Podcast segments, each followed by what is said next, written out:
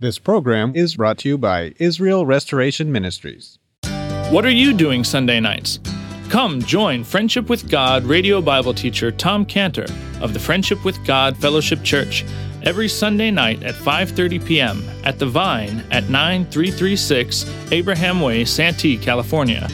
Watch and listen live around the world to Tom Cantor Sunday evening on youtube.com by searching for Friendship with God Fellowship or by going to our homepage at friendshipwithgod.org. That's friendshipwithgod.org.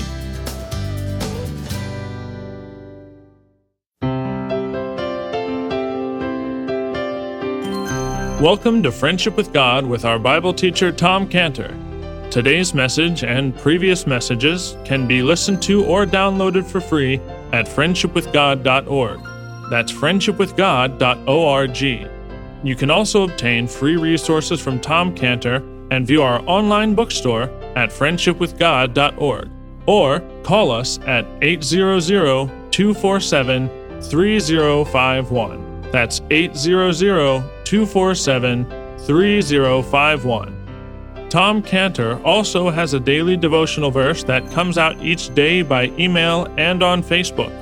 To receive this small daily devotional verse that Tom Cantor puts out, you can sign up at friendshipwithgod.org. That's friendshipwithgod.org. Or find Tom Cantor on Facebook by searching for Tom Cantor and Friendship with God. Now, here's our Bible teacher, Tom Cantor. Well, what's wrong with a simple command to, to turn stones into bread? Is it so sinful? I mean, a person starving to death, what's wrong with getting food when a person's starving to death? What did the Lord Jesus Christ do? He said in Matthew 4, 2 through 4, he said, he said these words. He said, And when he had fasted 40 days and 40 nights, he was afterward unhungered. And when the tempter came to him, he said, If thou be the Son of God, command that these stones be made bread. But he answered and said, it's written, man shall not live by bread alone, but by every word that proceedeth out of the mouth of God. What a statement. You know, I had a friend, Russian Jewish man, and uh, he said to me one time, he said, You know, in this country, he said, food is overrated. That's an interesting statement. Food is overrated. You know what the Lord Jesus Christ was saying here? I'm starving, but food, you've just overrated food. Because the problem was that the Lord Jesus Christ had been led into the wilderness by the Spirit of God. And that means that it was the will of God for him to not have food. And he could have been provided with food, but he was not. And now it was the devil who was instructing him on how to get food. The Lord would have rather died than to take instructions from the devil. That was the problem. And so, what the Lord was saying to the devil in his reply was, he was quoting from Deuteronomy. And now, when, when we look at that verse in Deuteronomy he's quoting from, we can learn the full message of what he was saying. Because in Deuteronomy 8 3, he was saying, And he humbled thee, speaking to the Jewish people, and suffered thee to hunger, and fed thee with manna which thou knewest not, neither did thy fathers know, that he might make thee know that man doth not live by bread only but by every word that proceedeth out of the mouth of the Lord doth man live. See, the Lord was not looking at hunger as an, oh no, this is a tragedy. This hunger has to be stopped at all costs. But by quoting from this last part in the verse in Deuteronomy, the Lord was saying, Do you know what it is? Do you know the value of hunger? He humbled thee with it. He humbled the Jewish people with hunger. He suffered them to hunger. He wanted them to be hungry. He was saying hunger is a humbling experience. It's good to be humbled. And then he said, He fed thee with manna. He would rather be fed by God than he would rather to be not fed or be fed by God than to be fed at all. See, there are always two possibilities when there's a need. See, the one possibility is for a person to not wait for God or not wait on God. God did feed him, but he had to wait on God to be fed. One possibility is for a person to not wait on God, not wait for God, but to take matters into his own hands And we see this illustrated, this taking matters into own hand, when we look at the life of Saul. You might turn to this in 1 Samuel 13. In 1 Samuel 13, 7, Saul took matters into his own hands. And we see in this passage why he did it and the consequences, what he did, why he did, what he did, and the consequences. So in 1 Samuel 13, 7, it says, And some of the Hebrews went over Jordan to the land of Gad and Gilead. As for Saul, he was yet in Gilgal. And all the people followed him trembling. And he tarried seven days according to the set time that Samuel had appointed. But Saul came not, Samuel, excuse me, but Samuel came not to Gilgal, and the people were scattered from him. And Saul said, Bring hither a burnt offering to me and peace offerings. And he offered the burnt offering. And it came to pass, as soon as he had made an end of the offering, the burnt offering, behold, Samuel came. And Saul went out to him that he might salute him. And Samuel said, What hast thou done? And Saul said, Because I saw the people were scattered from me, and that thou camest not within the days appointed, the Philistines gathered themselves together at Michmash. Therefore said I, The Philistines will come down now upon me to Gilgal, and I have not made supplication to the Lord. I forced myself, therefore, and offered a burnt offering. Samuel said to Saul, Thou hast done foolishly. Thou hast not kept the commandment of the Lord thy God, which he commanded thee for now would the Lord have established thy kingdom upon Israel forever. But now thy kingdom shall not continue. The Lord hath sought him a man after his own heart.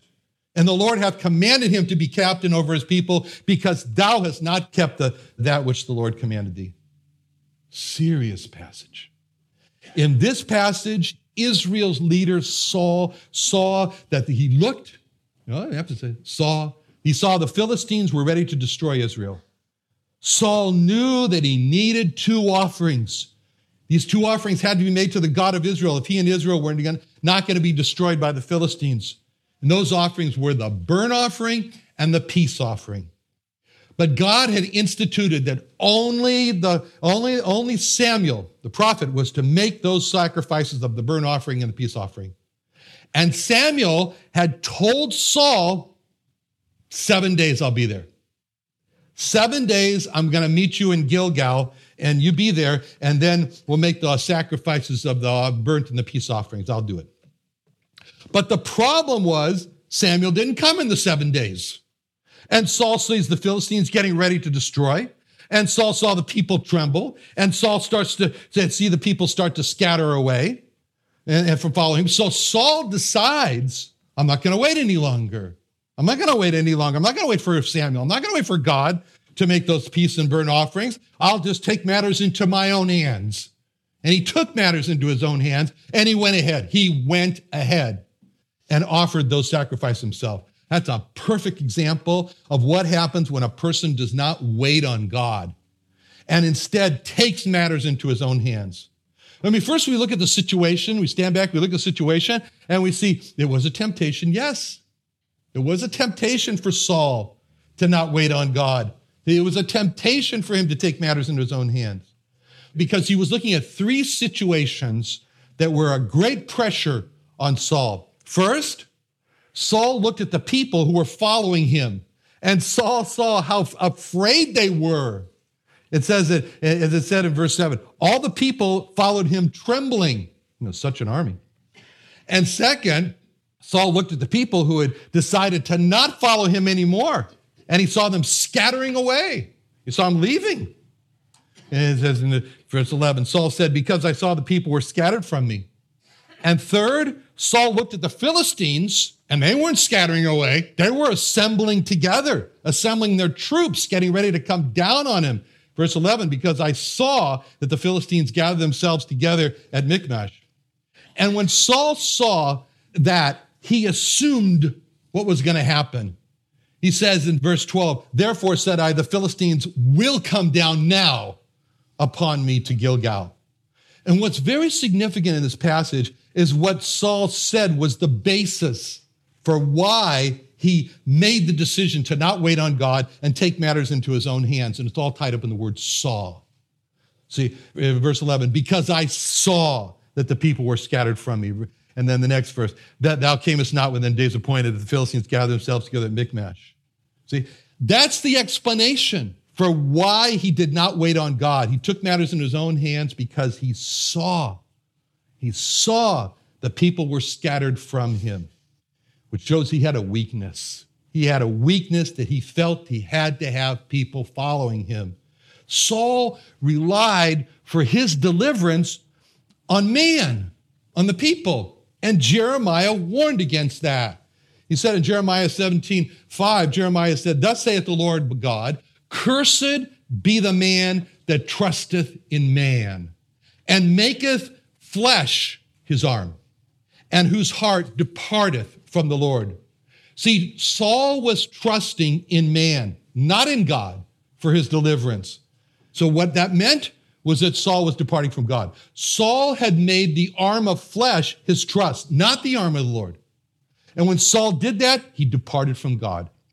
And when it says that to trust in man is to depart from God, Saul's replacement, who was David, clarified further what it means to trust in man and depart from God. Because it was Saul's replacement, David said in 2 Samuel 22 22, For I have kept the ways of the Lord and have not wickedly departed from my God. See, departing from God is a wicked departure, it's a wicked thing to do. In the book of Hebrews, a heart that departs from God is called an evil heart, which is why we're told to carefully look inside of our own hearts to make sure that we're not harboring that kind of heart. As it says in Hebrews 3:12, take heed, brethren, lest there be in any of you an evil heart of unbelief in departing from the living God. To trust in man is to harbor this evil heart of unbelief, which is why Isaiah told us. He says in Isaiah 2:22, "Cease ye from man, whose breath is in his nostrils, for when it, wherein is he to be counted of?" See, Isaiah, when he says cease ye from man, he's saying, stop already from trusting in man. Man is not trustworthy. As Saul's replacement, David said, in Psalm 62 9. Surely men of low degree, vanity. Men of high degree, a lie. To be laid in the balance, altogether lighter than vanity. Psalm 118 8. For it's better to trust in the Lord than to put confidence in man. Psalm 118 9. It's better to trust in the Lord than to put confidence in princes. Psalm 146 3. Put not your trust in princes nor in the Son of Man, in whom there is no help. The hymn says, Stand up, stand up for Jesus, stand in his strength alone. The arm of flesh will fail you. You dare not trust your own. See, Saul didn't believe what Saul's son, we just talked about Saul's replacement. Now we're going to talk about Saul's son. He has a son. His name is Jonathan. And, and Saul didn't believe what Saul's son Jonathan believed which he spoke. Jonathan spoke in 1 Samuel 14, 6, when he says, And Jonathan, that's Saul's son, said to the young man that bare his armor, Come and let us go over. This is two of them, by the way. Come and let us go over unto the garrison. That's more than two, by the way. over to the garrison of these uncircumcised. It may be that the Lord will work for us, for there is no restraint to the Lord to save by many or by few. There is no restraint to the Lord to save by many or by few. See, what was astounding to us is that this is Saul's son. And he saw so clearly that God was not restrained by what his father called the people were scattered from me. And when Saul saw the people go away, Saul said, Oh no, this is a tragedy. See, Saul's view of God was that when God saw the people scatter away from Saul, Saul thought that God was going to say, Oh, quick, Saul, go after the people. You know, don't let them go away from you. What's the matter with you? Don't you understand that I'm restrained? Unless you have a lot of people with you, quick, Saul, go gather them back. Say, no, don't go. Because, Saul, don't you understand? I, as God, am limited and I can't save you unless you've got a lot of people to support you. See, that's what the, that's what that's what Saul thought. Saul thought that God was saying, saying, you know, Saul, you're in a lot of trouble now because you got all these people are going away from you. That was Saul's thinking way. And, and, and that kind of thinking way, that kind of thinking does not really believe in the power of God. It doesn't believe in the power of God to deliver. That kind of thinking is unbelief. That kind of thinking is the Hebrews 3:10 evil heart of unbelief. That thinking way is a 1 Samuel 2:22 wicked departure from God. That kind of thinking way is, is what Isaiah 2:22 says, cease ye, stop already. It was that kind of thinking that caused God to say to Saul in this passage in 1 Samuel 13, 13, that Saul, you did foolishly. It was that kind of thinking that caused Saul to lose the kingdom in 1 Samuel 13, 14, which we've been reading. It's that kind of thinking way that caused God to say in 1 Samuel 13, 14, that I'm done with you, Saul. That God was done with Saul as king, and God was going to search for a new king. It was that kind of thinking way that caused God to open up a requisition for a replacement for Saul with a job description that read with the words of uh, 1 Samuel 13, 14, new job opening. God is looking for a man after his own heart. That's how God's new job opening read. Searching for a man after God's own heart. And yet there was still time for Saul to keep his job. If he would just do one thing, repent. That's all he had to do. And God gave Saul a son named Jonathan who showed Saul what you got to do. He showed him the kind of thinking way that he needed to have, that it was his own son, which was to forget about all those people who've just left you and, and just see them as the arm of flesh. All you got to do is treasure the arm of God. And that's all you need for deliverance, Saul. And Saul said that when I don't when I don't see Samuel come on the expected day, that drives me crazy. And, and so he took matters into his own hand. It stressed Saul out because Samuel didn't come at the expected time. Saul expected Samuel to come when he said he was going to come. And so, really, Saul was giving God a time for, for him to work. And God didn't work at that time, and that stressed Saul out. And so Saul says, I'm going to take matters in my own hands. God was good to not have Samuel come on time because Saul had a problem, and that problem was P R I D E. And Saul had told everyone, you know what, everybody? Don't worry. Seven days, Samuel's coming. We're going to have burnt offerings and peace offerings. They're going to be made. We're going to prevail over the Philistines. Seven days. And he knew what the people were thinking. People were thinking, well, King Saul, you asked us to have confidence in you, and you said that in seven days Samuel the prophet's going to come to make offerings. Well, you were wrong because Samuel didn't come. Samuel's not coming, and we're leaving. That was very humiliating for Saul. And God does things to humiliate us. God's good at that. He likes to do that because he doesn't like pride because humiliation is God's remedy for the disease of pride. And when Samuel did not come at the set time, that was humiliating for Saul. And Saul had planned for Samuel to come at that time. Saul had told everybody Samuel was going to come at that time. And sometimes God does not work according to our timetable. And God may not work according to our timetable. And we may think God is late. God's never late. He's never late. To wait on the Lord is to submit to work on God's timetable, not our own. To not wait on the Lord and take matters into our own hands is to work on our timetable. And then Saul saw the Philistines. They saw he was gathering themselves together for the battle. And when Saul saw that, he saw the Philistines trusting in their own arm of flesh. And Saul did not see the arm of God. And Hezekiah was faced with a very similar situation. When the Assyrians had amassed this great army, over 100,000, outside of the walls of Jerusalem, and they were planning to make the attack, and the people were trembling. And so, what, what, what he did was, was what Saul did not do. Hezekiah addressed the people in Second Chronicles 32 8. And he said to the people, With him is an arm of flesh. With us is the Lord our God to help, to fight our battles. And the people rested themselves upon the words of Hezekiah, king of Judah. See, what Hezekiah did was to emphasize the difference between two arms. Hezekiah wanted the people, he says, I want you to see two arms. There's an arm of flesh, that's the Assyrians out there. Hezekiah wanted the, the people, you look at all those greater than 100,000 men out there, and a, that big army, weapons of slaughter. He says, just label them arm of flesh. That's all you got to do. It's an arm of flesh. And Hezekiah wanted people to consider and say, the arm of the Lord is stronger. Hezekiah wanted the people to pray the, the, to God the, the, the words of Isaiah 51 9. Awake, awake, put on strength, O arm of the Lord.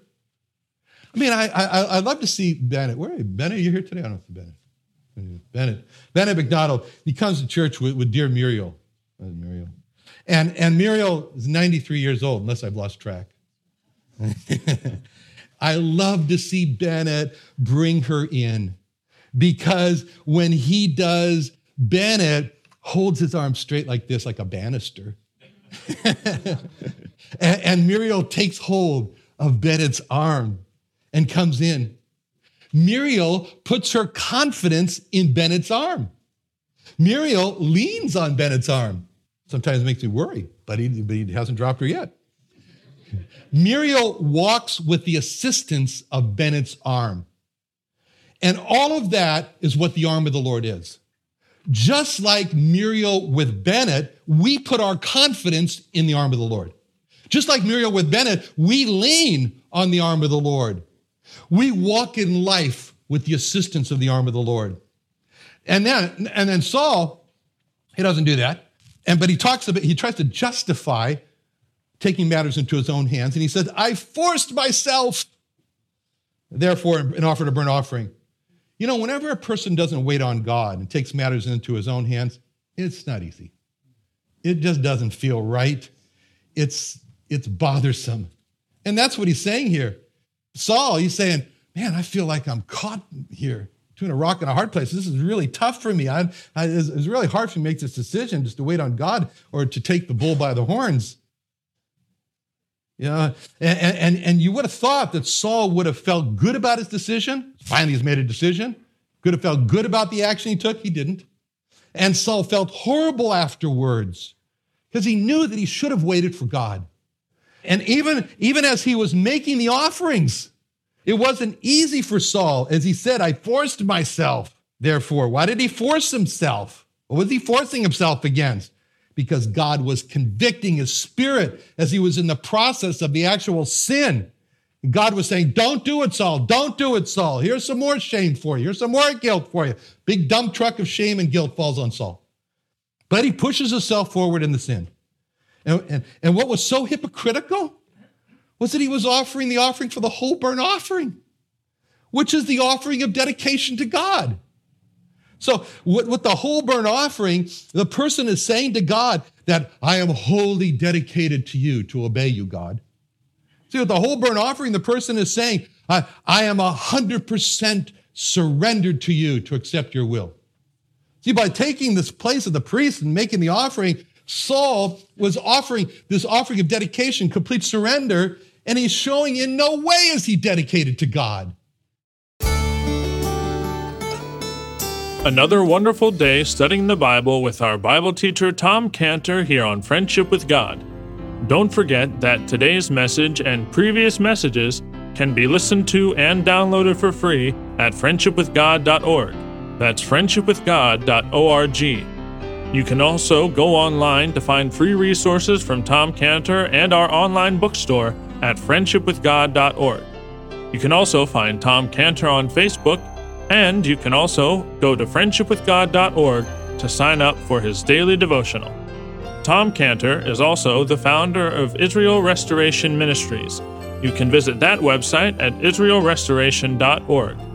You can write to Tom Cantor at P.O. Box 711330, Santee, California 92071. That's P.O. Box 711330, Santee, California 92071 or email Tom Cantor at tomcantor at friendshipwithgod.org. That's Tom Cantor at friendshipwithgod.org. For more information about Tom Cantor and Friendship with God and Israel Restoration Ministries, call us at 800 247 3051. That's 800 247 3051. What are you doing Sunday nights? Come join Friendship with God radio Bible teacher Tom Cantor of the Friendship with God Fellowship Church every Sunday night at 5:30 p.m. at The Vine at 9336 Abraham Way, Santee, California. Watch and listen live around the world to Tom Cantor Sunday evening on youtube.com by searching for Friendship with God Fellowship or by going to our homepage at friendshipwithgod.org. That's friendshipwithgod.org. This program was brought to you by Israel Restoration Ministries.